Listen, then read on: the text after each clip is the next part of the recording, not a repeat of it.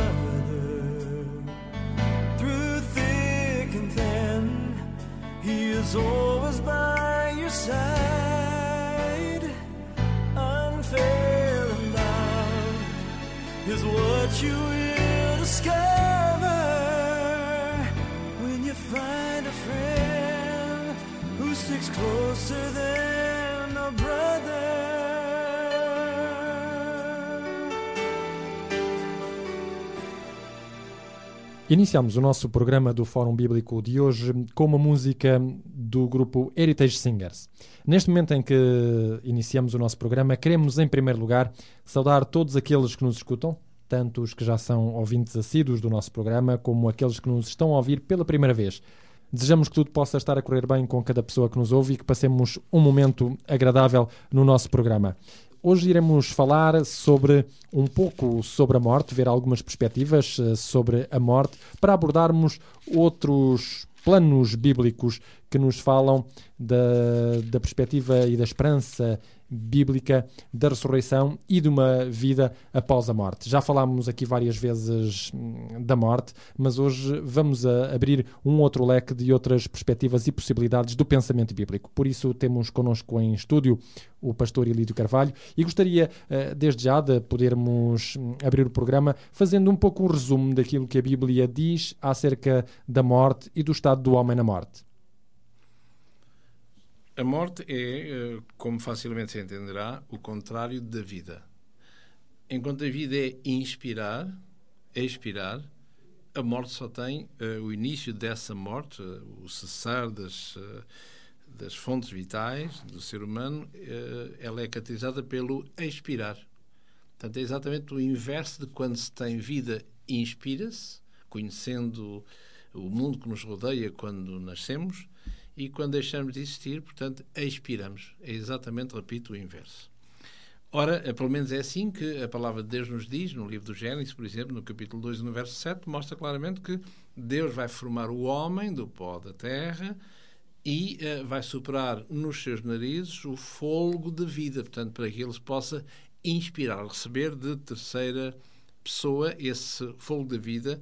E o homem foi feito, diz o texto, foi feito um ser respirante.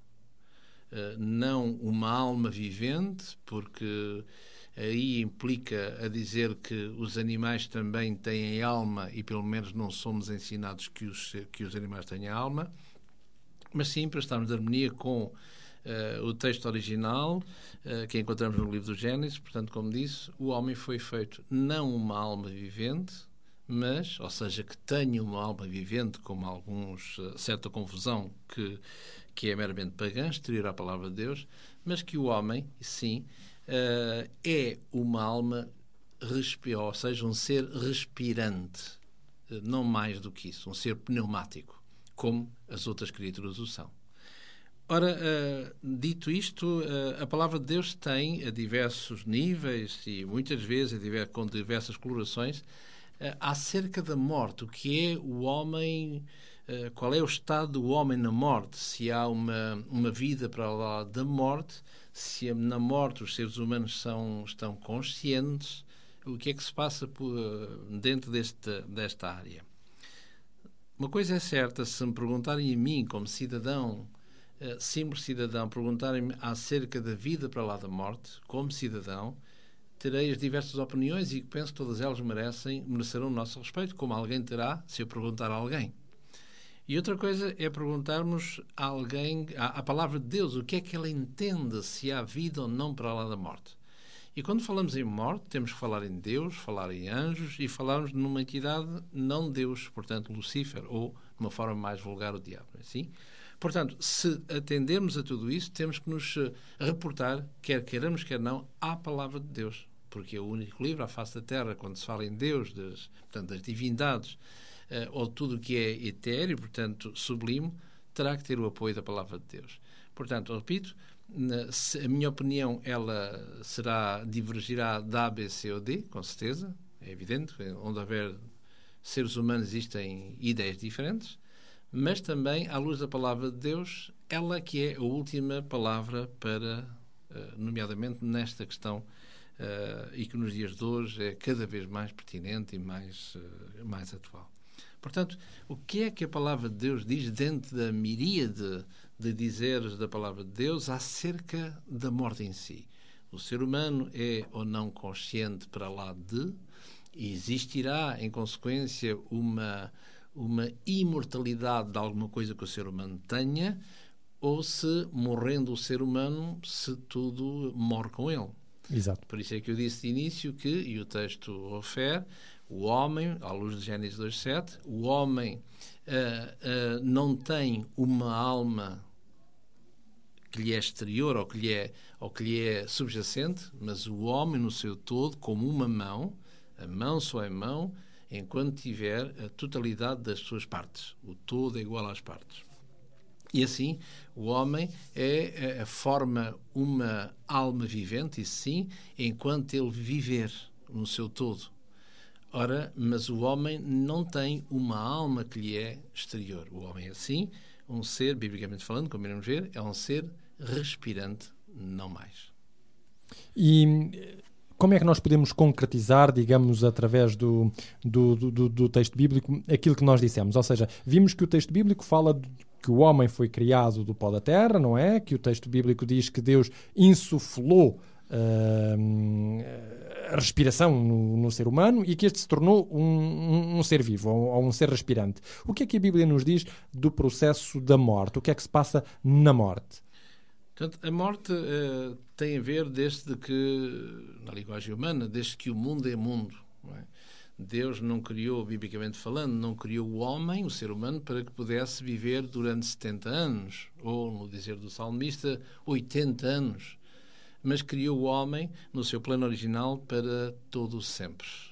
Uma uh, imortalidade condicional, porque no livro do Gênesis fala de uma tal árvore da vida enquanto o ser humano se alimentasse dela, viveria, uh, tinha uma imortalidade condicionada à, à tal, sua obediência. À, exatamente, à tal árvore da vida. Só que tudo vai começar no livro do Gênesis, quando uh, Deus diz que tudo era bom, não é assim? Uh, Deus vai dizer aqui no livro do Gênesis, logo no início, no capítulo 2, no capítulo 1, na sua criação, e no verso e no verso 31 diz que viu Deus tudo quanto tinha feito e eis que tudo era bom. Uh, no capítulo 2, quando fala no detalhe da criação, nomeadamente do próprio homem, Deus vai colocar uma, uma, uma baliza, se quisermos, uma fronteira ao homem e vai dizer assim, aqui no verso 16, Gênesis 2,16 e ordenou o Senhor Deus ao homem, dizendo: De toda a árvore do jardim comerás livremente, mas, verso 17, da árvore da ciência do bem e do mal dela não comerás, porque no dia em que dela comerdes, certamente morrerás. Ora, eh, até aqui não havia mal nenhum, não havia problema nenhum, e tudo estava devidamente condicionado, havia, uh, tudo se baseava na obediência, o que é evidente. Porque só podem obedecer isso convinha não esquecer, somente seres livres. Enquanto não formos livres, não obedecemos a nada.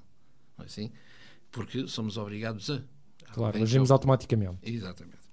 Ora, e curiosamente aqui eh, o capítulo 3 do livro do Gênesis, e a partir do verso 1 fala, fala qualquer coisa de, de interessante. E diz aqui, eh, de no verso 1, verso 2, eh, fala, no verso 1 fala de uma serpente que, que era um ser eh, bonito, não é assim? Mas que, curiosamente, aparece que esta serpente fala não é? E esta serpente faz parte, curiosamente, daquilo que eis que tudo era bom. Mas sabemos que ela não fala, porque não nem ciência humana, tanto quanto se conhece que qualquer animal tem aptidões de fala, mas nota-se que, por contextos outros da palavra de Deus, que alguém vai falar através desta serpente. E é isso que vai eh, chamar a atenção deste primeiro casal, nomeadamente de Eva. E o que é interessante é que a ligação estabelece entre esta serpente que aparentemente consegue pronunciar palavras e esta mulher, Eva, biblicamente falando, assim que ela se chamava. E, e vai dizer algo de, de extraordinário. Falando com esta mulher, ele diz aqui no verso 3: Mas do fruto da árvore que está no meio do jardim, ele recorda a Eva aquilo que Deus disse, eh, não comereis e de toda a árvore de, e de toda a árvore do jardim. E disse a mulher à serpente, do fruto das árvores do jardim, nós comeremos, mas do fruto da árvore que está no meio do jardim, disse Deus, não comereis dele, nem nele tocareis, ela acrescenta, nele tocareis, para que não morrais. No verso 4, então a serpente disse à mulher, certamente não morrereis. Ora, e o problema começa aqui. Deus disse no passado, no dia em que transgredires, me desobedeceres, em que fores autónomo, como alguém dizia, que com justiça, não é assim? Que, ou seja, um dia que eh, a reivindicação orgulhosa da carne, ou seja, eu quero ser eu próprio, no dia em que isso acontecer, certamente morrerás. E esta entidade vai dizer, certamente não morrerás. Ora, eh, se lermos a palavra de Deus continuando no capítulo 5 deste mesmo livro do Gênesis, o que é que nós vemos aqui? Vemos aqui a primeira genealogia. E começa a dizer que, eh, no verso 5, por exemplo, e foram os dias de Adão, viveu 930 anos e morreu. E no verso 8, Sete viveu 912 anos e morreu. No verso 11, Enós viveu 905 anos e morreu. E, e por aí fora. Sim? Exatamente. Portanto, vemos afinal que, eh, afinal, Deus tinha razão. Como sempre. Não é? E, não, não, não, não morreu. Não morreu eh, porque ele vai dizer, este, este, este poder, não é assim? Não morrás. Mas o certo é que a história, quer antiga, quer infelizmente nos nossos dias, vemos que a morte continua ainda eh, em pleno vigor. Portanto, para contornarmos tudo isto, para vermos que como a morte existe, então há que recordar o que diz o verso, ou melhor, como é traduzido o capítulo 2 do verso 7 do Gênesis, como vimos. O homem não é uma alma vivente, o homem não é um ser respirante, curioso, mas o homem passa a ter uma alma vivente, ou seja, o que é o que é imortal, o que é o, o que sim, o que é imortal no homem não é o seu corpo, mas é aquilo que ele tem de mais sagrado, a tal alma que eh, na filosofia grega, portanto, que vamos considerá-la como imortal. É necessário que a alma se liberte, essa entidade, a alma se liberte do corpo, a sua prisão, para que o homem possa, o ser humano possa viver eh, Eternamente, eternamente em, assim. em algures. Só que, eh, sem recorrermos para já à palavra de Deus, isso é, só usando um pouquinho a inteligência mínima, não é assim, torna, eh, eh, ficamos num beco sem saída, na medida em que, por, eh, pela própria filologia, se o homem que é mau ou bom, o ser humano, se o homem mau, pois bem, tem uma alma eterna, uma alma imortal, não é assim? Quem quer que seja o ser humano, o bom Deus, pois bem, eh, vê-se na dificuldade de poder anular para todo sempre aquilo que é, por natureza, imortal. Exatamente. E assim nós perpetuaríamos, digamos, o- a questão do mal, a questão do, do sofrimento. Portanto, o mal e o bem coexistiriam sempre eternamente. Eternamente. O que é um paradoxo à luz da palavra de Deus, não é assim? Exatamente. Portanto, isto numa análise meramente eh, cerebral, se quisermos, não é assim? À luz da palavra de Deus, iremos ver o que, na realidade, a palavra de Deus mostra algumas vertentes acerca da, da mortalidade do homem e que fora do físico nada existe a não ser aquilo que o próprio Deus deu, que é aquilo que a Bíblia chama de espírito. E que o homem, o ser humano, faz confusão com A alma, exatamente. Iremos lá já a seguir, eh, para já fazermos aqui um primeiro intervalo no nosso programa, um intervalo musical. Queremos recordar àqueles que nos ouvem que o programa do Fórum Bíblico estará no ar aos sábados, às 11 horas da manhã, às segundas-feiras, às 19 horas, às quintas, às 21 e às sextas, às 2 horas da madrugada. Portanto, tem quatro oportunidades para ouvir o programa do Fórum Bíblico. Nós voltaremos já de seguida, exatamente, para falarmos acerca desta questão, desta confusão que existe entre a noção de espírito e a noção de alma na Bíblia. Para já, fiquemos com esta música que preparamos para si.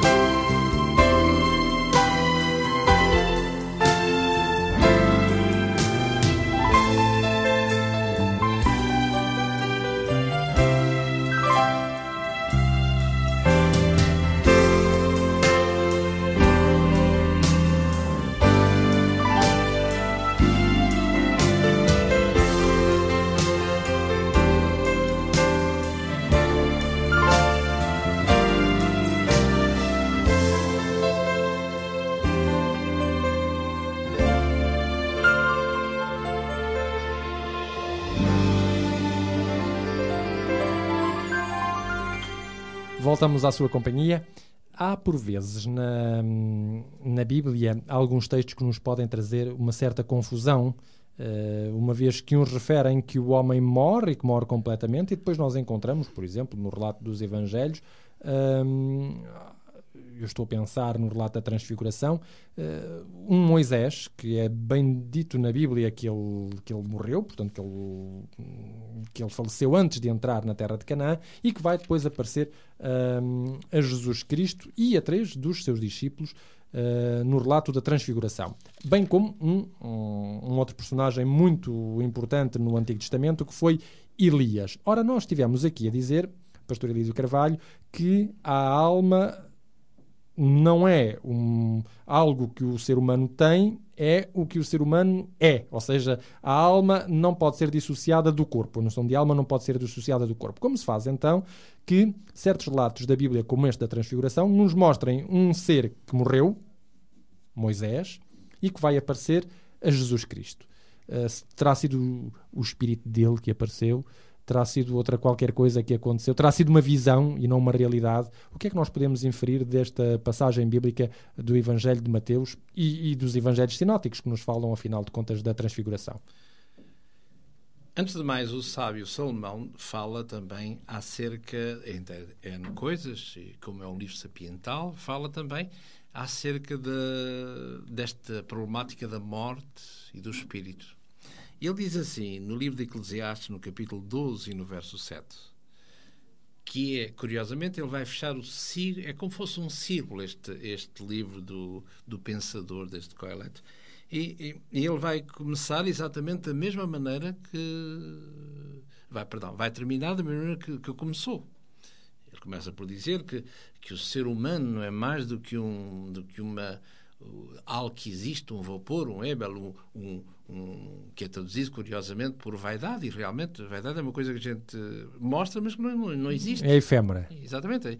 E ele vai dizer aqui no, no capítulo 12, no verso 7 em particular, diz que o pó volta à terra como era, portanto, ele está a citar uh, Gênesis 2.7, o pó volta à terra que o era, e a gasolina, o fonte de vida, o tal espírito, não alma, o tal espírito, diz aqui que volta a Deus que o deu.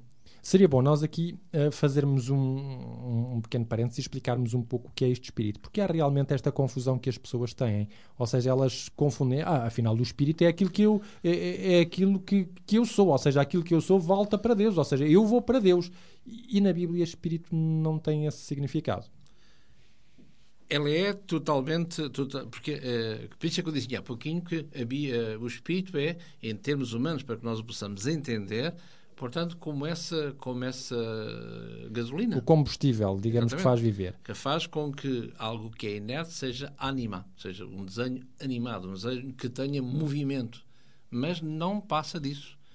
Porque aquilo que é uh, registado no céu não é o que a gasolina proporciona quer bem, quer mal, depende do utente, mas é aquilo que o utente faz. É. Seria bom nós lembrarmos que a palavra ruá, ou a palavra pneuma, uma no hebraico e a segunda no grego, fazem referência tanto à respiração como a vento. Ou seja, não se trata de nenhuma entidade palpável, trata-se, eh, se quisermos assim chamar, de um ato. Ou seja, eu respiro, logo vivo. Uh, se quiséssemos parafrasear Descartes, eu deixo de respirar, logo morro. Exatamente, porque é, é, uma, é uma entidade, é evidente que Deus a, a dá, mas é uma entidade que, que ele é neutra, que não tem, não tem a ver com, não é, não é de modo algum corresponsável com aquilo que, permitam, que a carcaça fará, não é? Portanto, uh, ninguém vai julgar, uh, o seguro não vai julgar a gasolina, mas vai julgar o utente da, do carro e o carro, as homologadelas que tem. Mas a gasolina não tem. Mas, e sem gasolina é que não há nem condutor nem carro. Ora, é uma forma, pronto, grosseira, se quisermos, de demonstrar, mas eh, porque é exatamente isso que Deus nos dá. O espírito dele, a força... A capacidade de viver. E, exatamente. E agora, aquilo que nós pudermos fazer ao longo desse, desse charricano de gasolina que, que Deus nos deu, que durou 50 anos, durou 60 ou 70 ou 100, porque não 120, não é? Com qualidade de vida, mas é isso que conta e é isso que é registado na palavra de Deus e é isso que é palpável. Portanto, o homem deixa de existir, vai para onde esteve, onde saiu, a terra, é assim, e realmente o espírito, essa gasolina, volta para Deus, uh, volta para Deus que, que o deu. Ora, uh, sendo assim, uh, diz aqui no livro de Jó, no capítulo 7, Uh, e, em particular, no verso 8, diz assim: Os olhos que agora me veem não me verão mais, os teus olhos estarão sobre mim, mas eu não serei mais.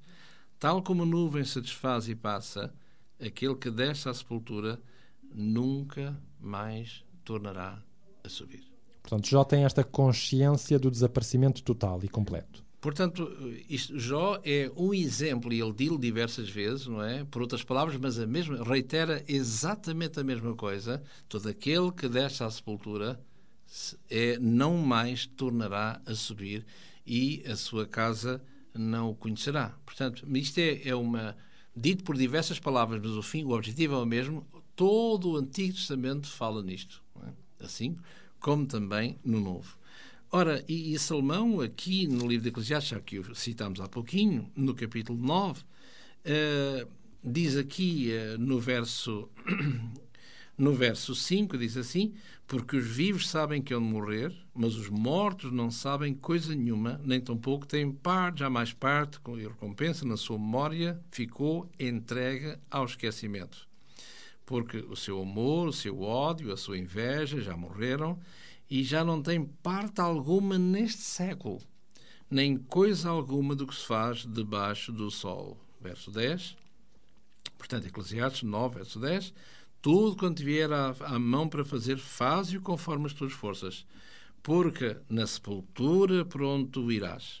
Não há nem obra, nem indústria, nem ciência, nem sabedoria alguma. Portanto, e aqui é, como disse há pouquinho, por outras palavras, não é assim? Mas todos dizem exatamente a mesma coisa. Eu reitero o verso 6 já não tem parte alguma neste século, nem coisa alguma que se faz debaixo do sol.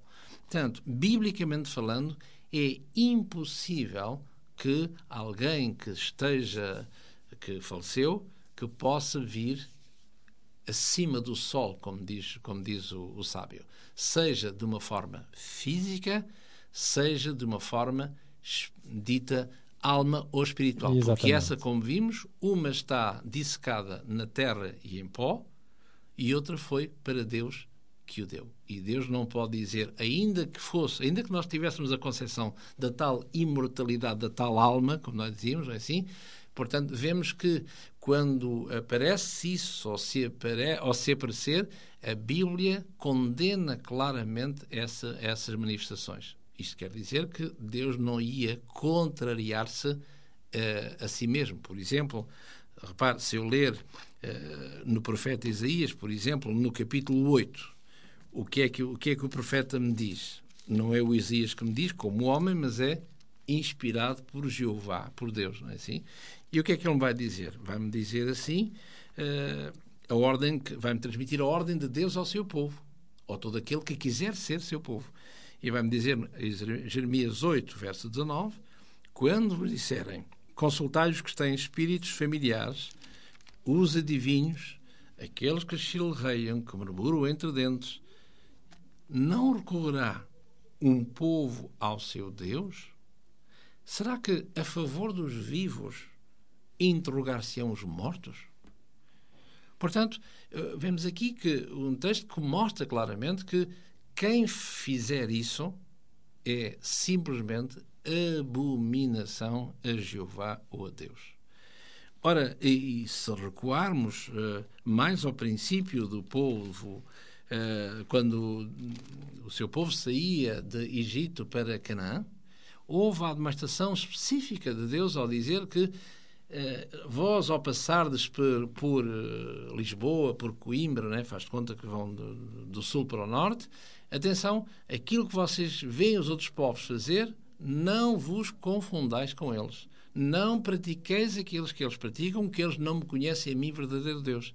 Isso é uma admoestação eh, reiterada diversas vezes na palavra, na palavra de Deus. Por exemplo, diz aqui no, em Levítico, no capítulo 19 e no verso 31, diz assim: Não vos virareis para os adivinhos, os encantadores, não os busqueis contaminando-se com eles, porque eu sou o vosso Deus. E aqui, quem eram estes? Eram aqueles que praticavam dita religião, se quisermos, ligado ao espírito, o que nós chamaremos hoje de espiritismo. É assim? Exatamente. Ora, e um pouquinho mais à frente, no capítulo 20, eh, diz aqui no verso 27: Quando, pois, algum homem ou mulher em si tiver um espírito de adivinho, já, já, é, já nos é familiar, familiar. ou for encantador, portanto, ligando sempre-se com uh, os mortos, certamente morrerão, pedras o apedrejarão, o seu sangue é uh, sobre ele. Um outro texto, para consolidarmos isto que estamos a falar, no livro de Deuteronômio, no capítulo 18, por exemplo, uh, o próprio Deus, uma vez mais, diz aqui, através de Moisés, ao seu povo, diz assim, no verso 9: Quando entrares na terra que o Senhor Deus te der, ou seja, na tal uh, jornadear desde o Algarve para Lisboa, não é? Claro. Se passares por Coimbra, se passares se, do, ao Porto, perdão, se passares por Coimbra, se passares por Libro-Lá, não, não vos contamineis com eles. Quando entrares na terra que o Senhor Deus te der, não aprenderás a fazer conforme as suas as abominações daquelas nações. Portanto, não aprenderás as abominações. Estamos no verso 9 e temos que perguntar ao Senhor, mas uh, continua lá para a gente saber o que, é, o que é que tu entendes por abominações. abominações. Verso 10: Entre ti não se achará quem faça passar pelo fogo o seu filho ou sua filha, entre ti não se achará nem adivinho, nem prognosticador. Quem diria que aqui já havia o zodíaco, não é? Quem diria os signos do, do zodíaco? Quem diria? Prognosticador, nem agoureiro, nem feiticeiro, nem encantador de encantamentos, nem quem consulta um espírito adivinhante, nem mágico, nem quem consulta os mortos. Pois todo aquele que faz tal coisa é abominação ao Senhor. Portanto, por aqui, com esta só simples texto, penso que estamos, uh, estamos conversados acerca daquilo que Deus chama abominação. Isso quero dizer, de uma forma simples, só de raciocínio, se realmente o corpo não conta, o conta é o que está, aquilo que é etéreo. Ora, se foi etéreo, diz a palavra de Deus que vai para Deus que o deu, no dizer do, do, do sábio, portanto, Deus não iria fazer com que essa, essa entidade, vamos chamar assim, pudesse voltar a esta terra e fazer o que aquilo que nós podemos ver, eh, uma alma penada, uma alma que anda aí desencarnada e etc, etc, para uma reencarnação. Portanto, das duas, uma, se isso é verdade, a palavra de Deus está em plena e total contradição interna. Ora, como isso não pode acontecer, portanto, quer dizer que o homem é que está, o ser humano é que está uh, enganado, não é assim? E se o homem está enganado, temos que ver que há um patrono acima do homem. Como disse no Gênesis, Deus disse: certamente morrerás. E esta entidade vai dizer: certamente não morrerás. Ora, se o, o, o, homem repousa, o ser humano repousa no pó da terra, se, se o elemento vital, eh, essa energia que é de Deus e permanece em Deus tão somente, portanto, se alguma coisa aparece, entretanto, para contradizer a palavra de Deus, é porque não é nem essa centelha de vida que é dada por Deus e permanecida em Deus, não é o corpo humano que se desfaz no pó, terá que ser uma entidade terceira que se faz, que se fará eventualmente passar por aquele que consultar os mortos. Porque, como vimos, os mortos nada sabem, é um silêncio total e o seu lugar onde eles viveram, diz o texto bíblico de Jó, jamais o conhecerá. Na última parte do nosso programa, temos ainda de explicar então a questão da transfiguração. Antes de a abordarmos, vamos fazer uma nova pausa, relembrando aos nossos ouvintes que, além dos horários que já vos demos para ouvir o nosso programa, portanto, ao sábado às 11 da manhã, à segunda-feira às 19 horas, à quinta às 21 e à sexta às 2 horas da madrugada, além, uh, portanto, desta oportunidade. Pode ainda fazer o podcast dos nossos programas no, no site da Rádio Clube de Sintra, www.radioclubedesintra.pt ou se desejar, também nos pode enviar um e-mail para fórumbíblico.radioclubedesintra.pt nós vamos fazer aqui mais uma pausa e darmos mais um lugar à música no nosso programa.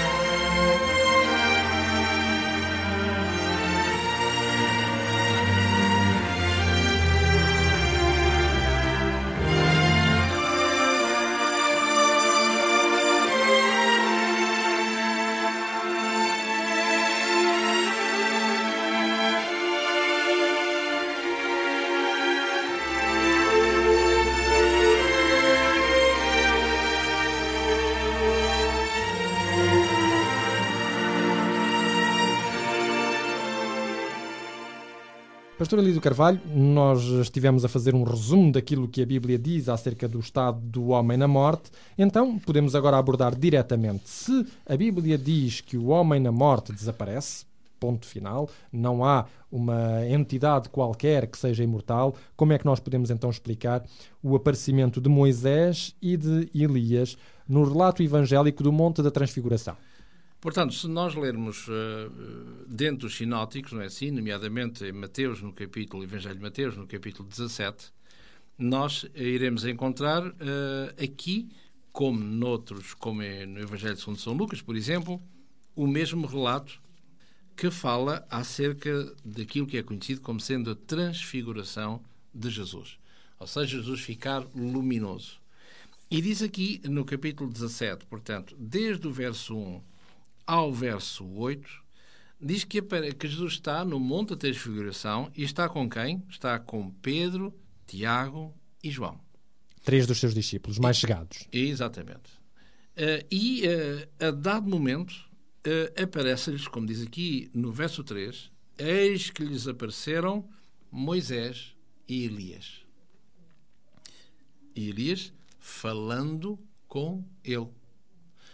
Ora, se aparecem estas duas personagens, portanto, sabemos que pelo menos uma delas está morta. Está morta, ou, isto, ou isto é, perdão, morreu e foi sepultado. A de Elias eh, é um bocadinho diferente, não é assim? Ora, eh, seria bom que nós pudéssemos perguntar à palavra de Deus, porque quando nós temos dúvidas, não, não seremos nós a explicar a palavra de Deus, mas deixar que ela se explique a si mesma. E quantos erros nós evitaríamos se seguíssemos este princípio tão simples? Deixar que a palavra de Deus se explique a si mesma. Porque em 66 livros contém a palavra de Deus, certamente que o livro terceiro encontrará terá um texto e o livro 15, por exemplo, explicará qualquer coisinha para acrescentar aquilo e o, e o livro 50 a dizer não sei o quê, não é? E é isso que a palavra de Deus diz. Porque Isaías, no capítulo 28, mostra claramente que a palavra de Deus deve ser lida explicada, regra sobre regra, mandamento sobre mandamento, um pouco aqui e um pouco ali. E é isso que nós uh, iremos fazer. Portanto, se diz aqui, uh, repito, em Mateus 17, verso, verso 3, que apareceram Moisés e Elias falar com ele, com ele, Jesus. Ora, há qualquer coisa que não está bem. Porque. Uh, os mortos, se, se, os mortos estão a falar com Jesus, é porque há aqui alguma coisa que Jeová no passado condenou. Portanto, todo aquilo que faz, recordamos, todo aquilo que faz qualquer, essa coisa são abominações a Jeová. Portanto, há aqui qualquer coisa que tem que ser explicada, se é que a palavra de Deus consegue explicar. Claro. Assim? Ora, eh, em relação a, a Elias, se nós lermos na segunda carta, no segundo livro de Reis, no capítulo 2, o que é que nos mostra? Este é, começamos por aqui porque é o caso mais simples, não é assim? Porque no segundo livro de Reis, no capítulo 2 e no verso 10, no verso 9, 10 e 11, diz o texto que ia Elias a conversar com o seu amigo uh, Eliseu. E eh, no final do verso 9, disse Eliseu assim: Eu peço-te, ó grande Elias, não é assim? Eliseu diz: Eu peço-te a ti uma porção dobrada do teu espírito sobre mim. Verso 11, e diz Elias para Eliseu: Dura coisa me pediste, mas olha, se me vires quando eu for tomado de ti, assim se fará. Se não me vires, isso não acontecerá. Portanto, iam os dois a caminhar. E no verso 11 diz assim: E sucedeu que, indo eles andando e falando, eis que num carro de fogo, com um cavalo de fogo, os separou um do outro e Elias subiu ao céu num redemoinho. Portanto, para nós, se Elias subiu ao céu, portanto, é a coisa mais fácil desta vida, subiu ao céu, está tudo dito. Claro. Subiu ao primeiro céu, segundo céu, terceiro céu, décimo céu, quantos céus a ciência humana disser, quantos céus a palavra de Deus disser que só existem três, não é assim? Ou seja, três, porque um primeiro é o céu onde os pássaros voam, o segundo céu é um pouco mais acima onde estão, isto é linguagem humana, não é? Podíamos provar isso pela palavra de Deus. eh, o segundo céu, o firmamento, como Gênesis fala, onde as estrelas, permitam, habitam, e um terceiro céu é exatamente e único, é onde Jeová Deus se encontra. Só existem três céus. Ora, e Elias sobe no redemoinho num carro de fogo ao céu, sabemos que não é por exclusão de partes no primeiro céu, não no segundo céu, mas sim diretamente à presença de Deus no terceiro céu, que curiosamente é uh, aquilo que encontramos na, na, segunda carta de Coríntios, no capítulo 12, quando o apóstolo Paulo mostra-nos uma sua visão que ele nos mostra e nos uh, dá a conhecer uh, esta coisa, de, esta entidade, se quisermos, do terceiro céu. Diz aqui, capítulo 12 da segunda carta aos Coríntios, no verso 2, Conheço um homem em Cristo que há 14 anos, se no corpo não sei, se fora do corpo não sei, Deus o sabe, foi arrebatado até ao terceiro céu. Sei que o tal homem, se do corpo, se for fora do corpo também não sei, Deus o sabe, foi arrebatado ao paraíso. Já iremos falar depois, a seu tempo, num outro programa, acerca desta noção de paraíso. paraíso. E ouvi palavras inefáveis de que ao homem não é lícito falar. Portanto, vemos aqui eh, que Paulo é arrebatado em espírito ao terceiro céu, lugar do paraíso, portanto, onde habita Deus. Ora, eh, aqui, eh, voltando a Elias, mostra claramente que Elias ascende aos céus e, por exclusão de partes, não é no primeiro, no segundo, mas no terceiro. Portanto, Elias simplesmente não morreu. E quanto a Elias, biblicamente falando. É o que temos, exatamente. Penso que estamos mais ou menos conversados. Portanto, como não há morte, logo não há ressurreição de género de consultar os mortos. Não é? como, como dizia, como vimos no texto que vimos há pouquinho, de Isaías 8, no verso 9, será que a favor dos vivos se consultarão os mortos? E aparentemente Mateus 17 dá essa ideia, não é? Eles estão ali os três vivos, não é? Jesus, Tiago João e Pedro, e agora estão ali a consultar os mortos, não é? Ora, isso era abominação a Deus. Ora, quanto a Elias, estamos uh, vistos. Agora, em relação a Moisés. Ora, se nós lermos no livro de Deuteronômio, no capítulo 34, mostra-nos aqui exatamente uh, o último momento de vida de Moisés. Diz no capítulo 34, no verso 1, então subiu Moisés das campinas de Moabe ao monte Nebo, ao cume de Pisga que está de fronte de Jericó. Verso 4. E disse-lhe o Senhor, esta é a terra que, que jurei a Abraão, Isaque e Jacó, dizendo, a tua semente darei, mostra-te para, que, para a veres com os teus olhos, porém para lá não passarás. Verso 5. Assim morreu ali Moisés, servo do Senhor na terra de Moabe, conforme o dito do Senhor, e o sepultou num vale na terra de Moab, do fronte a Bet-peor, e ninguém tem sabido até hoje a sua sepultura. E era Moisés de idade de 120 anos quando morreu, e os seus olhos nunca se escureceram, nem perdeu o seu vigor. Portanto, está claro que neste texto bíblico Moisés morreu.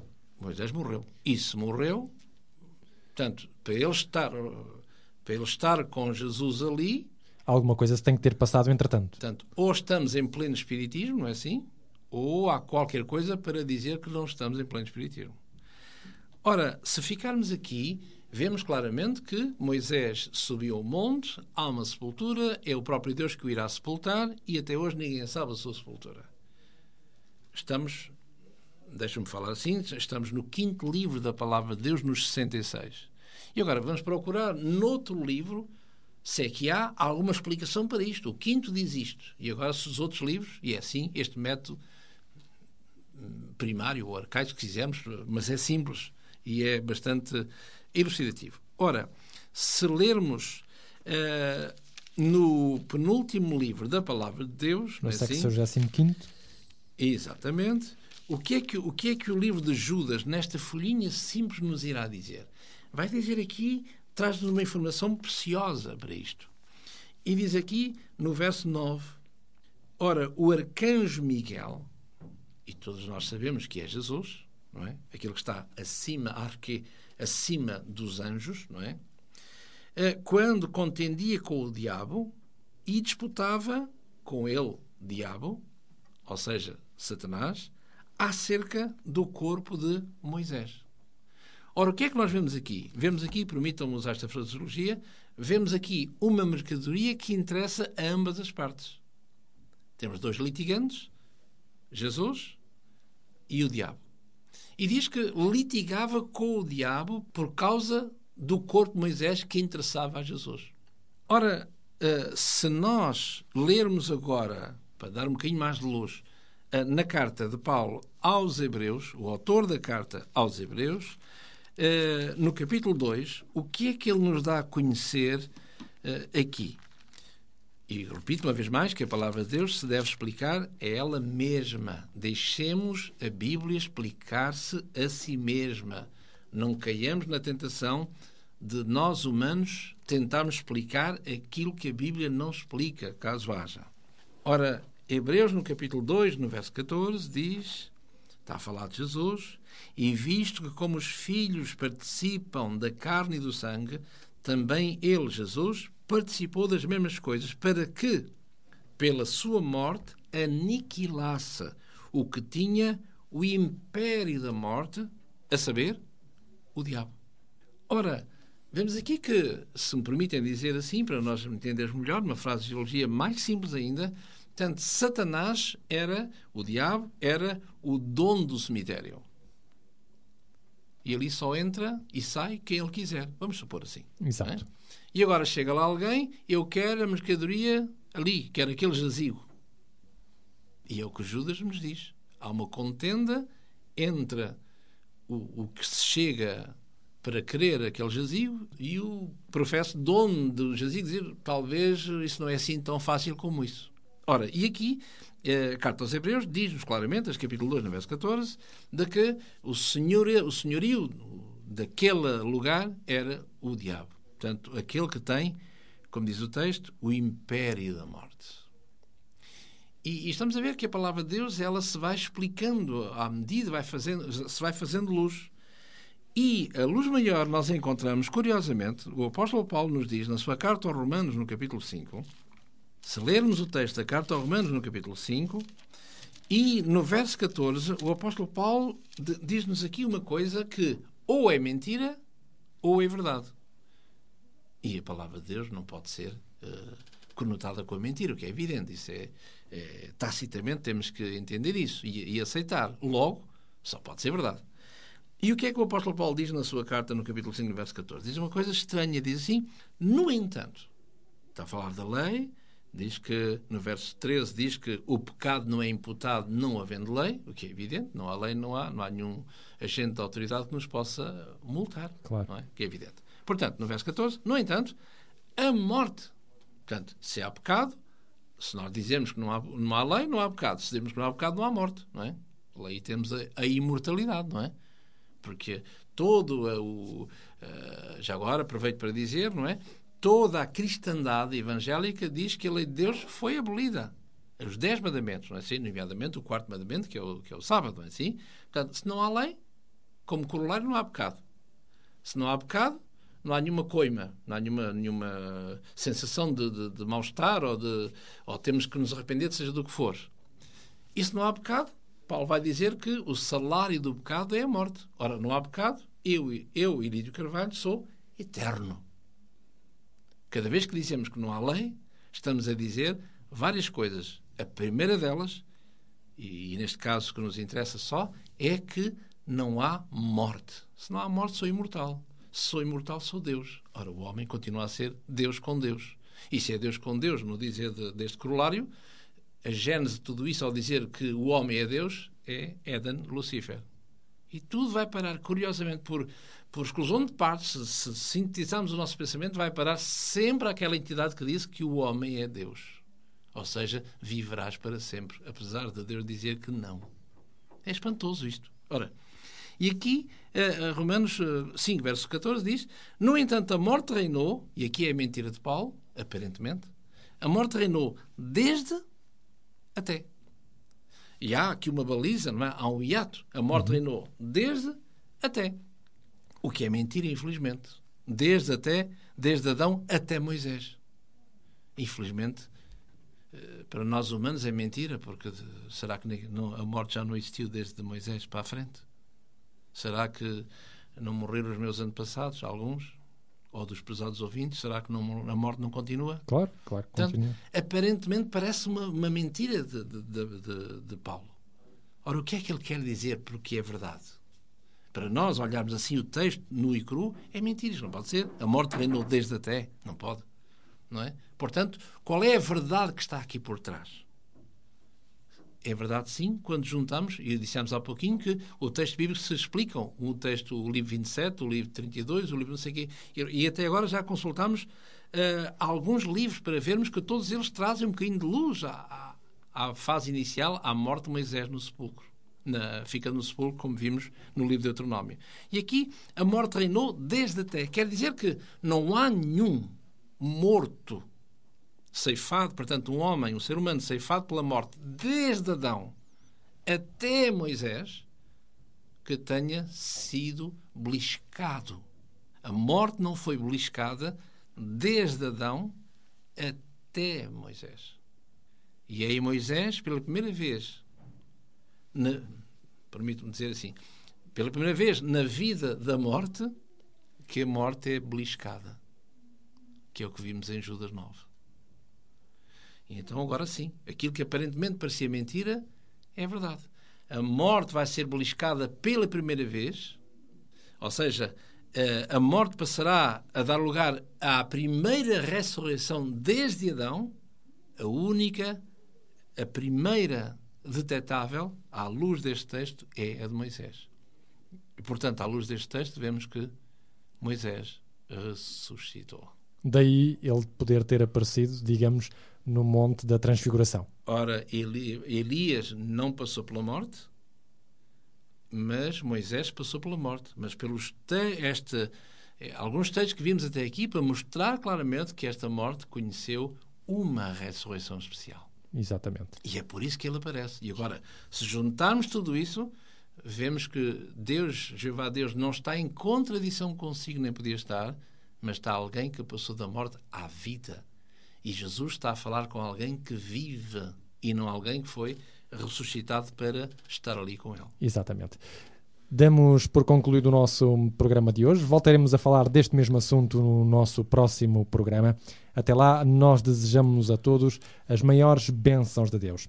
Relembramos que nós gostaríamos de vos propor um livro que fala justamente sobre a morte, o livro de Robert Leo Odom, e depois da morte. Ao ler este livro, vai verificar que poderá conhecer muito mais acerca da perspectiva bíblica do ser humano, da vida, da morte e da esperança da ressurreição. Despedimos-nos com amizade. Até ao próximo programa, se Deus quiser.